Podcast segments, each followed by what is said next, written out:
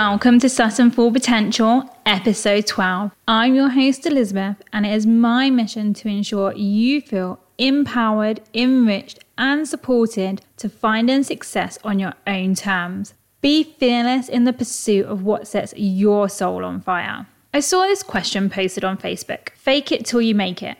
Yes or no? My view is that normally you're only faking it to yourself until you have enough confidence in your own ability. Do we ever truly have one hundred percent confidence in our own ability? And do we really want one hundred percent confidence in our ability? Which got me thinking about imposter syndrome.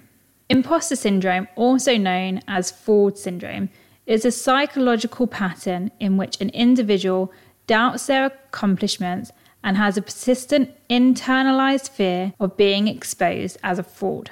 Despite external evidence of competence, those experiencing imposter syndrome remain convinced that they are frauds and they do not deserve all they have achieved. Individuals with imposter syndrome incorrectly attribute their success to luck, or as a result of deceiving others into thinking they are more intelligent than they perceive themselves to be. Does this sound familiar to you? Have you ever felt way, way out of your depth and kind of guessed or fudged your way through a situation because there was no other way out? Petrified that any moment you'll be exposed for the fraud that you are? It's not just the fear of failure either. There's also a sense that you're getting away with something. And if you were to be found out, you wouldn't actually feel all that upset about it.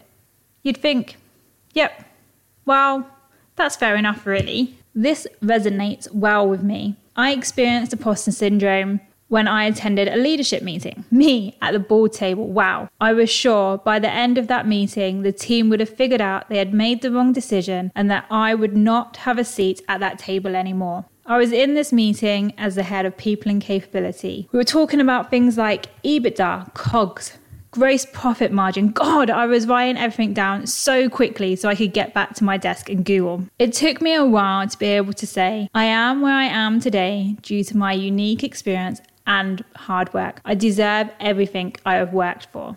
It took me so long to be able to say this small sentence, but it took me even longer to start truly believing it.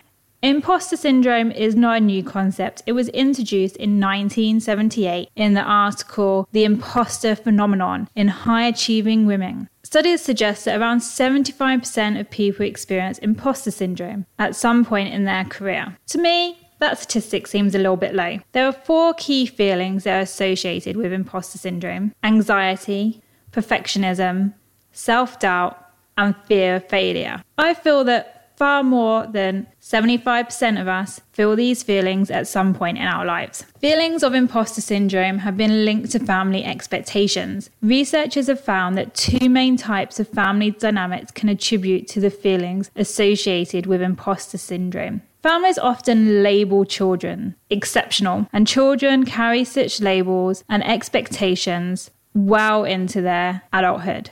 How many of you are listening to this knowing your parents wanted you to be a doctor, teacher, C E O, but knowing in your hearts of hearts this was never your passion or your dream? It's difficult to break free from your parents and even society's expectations of success. But this research to me just re-highlights how important it is to know what success looks like to you and finding success on your own terms, breaking free of expectations and doing what truly makes you happy. If you experience imposter syndrome, you're in good company. Tom Hanks, Michelle Obama, Emma Watson have all reported that they have experienced imposter syndrome at one point or another.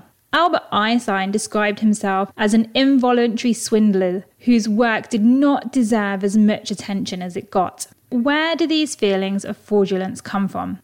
People who are highly skilled or accomplished tend to think others are just as skilled. No Sheldon Coopers here then. This can spiral into feelings they don't deserve accolades and opportunities over other people. Often there is no threshold for accomplishment that puts these feelings at rest. And strong feelings of imposter syndrome can prevent people from sharing their great ideas or applying for that promotion they really want. We need to learn to recognize our imposter syndrome, to call it out and be aware of it. If we are unable to do this, we are limiting our potential. The point is not to overcome imposter syndrome. Yes, yes, I know I have entitled this podcast Overcoming Imposter Syndrome. The point is not to overcome imposter syndrome. It is to have the tools in place to work alongside it, to do it even with the presence of imposter syndrome. Do you feel like you haven't earned your achievements? Do you say to yourself, I just got lucky. It was nothing. Recognize your own value and own it. Be willing to let go of the anxiety that keeps you from taking the required steps to achieving your full potential. Lots of successful people feel like imposters. Maya Angelou once said, I've written eleven books, but each time I think, uh-oh, they're gonna find me out. I'm running a game on everybody and they're gonna find me out. I'm going to share with you a few tools to help you take action despite the presence of imposter syndrome. Know your facts. It's hard to convince ourselves we have earned our success.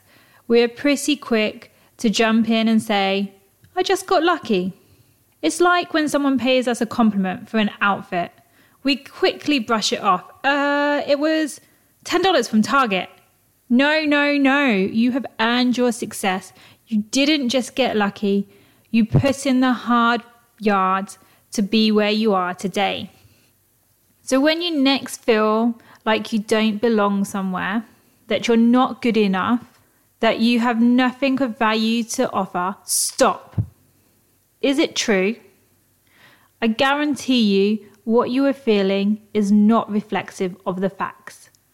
Write it down. What is that feeling? I'm not good enough. I don't belong here, they're gonna figure me out as a fraud soon. Anything that is untrue, write it down on a post-it note, screw it up and throw it in the bin.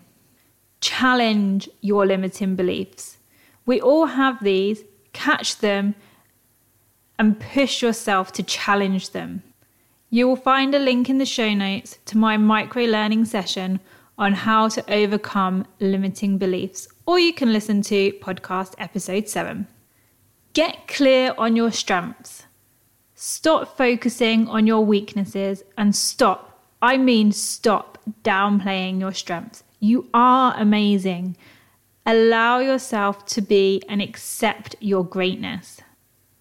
You have done so many incredible things already. Think about everything you have been able to achieve so far. Wasn't by chance or by mistake. Write a list of everything you have achieved. Finished school, got a degree, got recognition at work. It can be anything. When I met my now husband, I was terrible at making coffee. Being English and coming from a firm tea drinking household, I've never had to make coffee before. The first few times I made him coffee, it was terrible. But the sense of achievement I got from being able to make a drinkable cup of coffee was massive. You have it within yourself to figure out how to achieve everything you want to achieve. Write your list of all the things you have achieved and keep it somewhere you will see on a daily basis. On your fridge, on your bathroom mirror, whatever works for you. Talk about it. Show people your vulnerability. Share your fears. The more we are aware of imposter syndrome, the more we are willing to accept it, and the more we are able to overcome our imposter syndrome. Let's start talking about our feelings of fraudulence. We each have self-doubts privately, but believe we're alone in thinking that way because no one else voices their doubts. Because we generally don't speak about our feelings of being a fraud, many people who suffer from imposter syndrome are afraid to ask questions about their performance, in fear that their feelings of being a fraud and not being good enough will be confirmed. And then, even when they receive feedback, it often fails to ease the feelings of fraudulence. Can you imagine the positive impact it would have if we spoke about these feelings of being a fraud more openly? How this would help others who are struggling with similar feelings? It's not what you can do about imposter syndrome. It's a human condition. We are all going to experience at some point in our life. It's what you can do with it. It is our egos that cause it. It is our fear. Our minds feed us to keep us safe. If you experience imposter syndrome, it means you're putting yourself out there. And if you are experiencing imposter syndrome, just keep doing what you're doing. You're obviously doing something right. The most successful people I know don't question themselves, but they do question their knowledge. They see asking for advice as a way of testing their ideas, which can make those ideas better and help them learn. Sometimes it's actually good to be so deep in a situation that you can't press the eject button. The trick is to harness those feelings of inadequacy and use them as positive. You don't need to learn how to overcome imposter syndrome. It's about being aware of it and harnessing it. We may never be able to banish these feelings entirely, but we can have open conversations about the challenges we face with increased awareness of how common these experiences are. Perhaps we can feel freer to be frank about our own feelings and build confidence on some simple truths. You have talent, you are capable, and you do belong. Let's recap. seventy-five percent of all adults experience imposter syndrome at some point, so you're not alone in your feelings.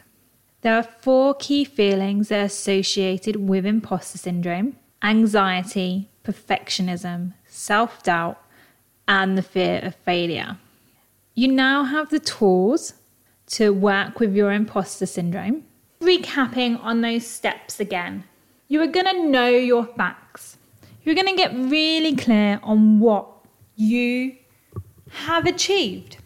You're going to challenge your limiting beliefs. And you're going to get clear on your strengths.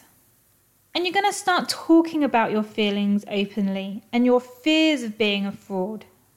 There you have it. You're not alone, and you are now armed with the tools to help you press ahead with the presence of imposter syndrome. If you already have an idea, even a small one, of what you could do, whether or not you feel ready, it's high time you took the plunge. Jump in. I hope you enjoyed today's podcast. Don't forget to subscribe so you are the first to be notified of new episodes.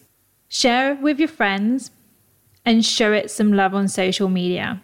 Your reviews matter, so please take the time to write a review or provide a star rating.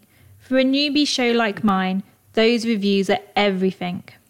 If you have any topics you would like me to discuss, reach out through my social media channels. The links are in the show notes. To stay up to date, follow me on social media at Sutton Full Potential on every platform. Have a wonderful week full of growth opportunities on your journey to finding success on your own terms.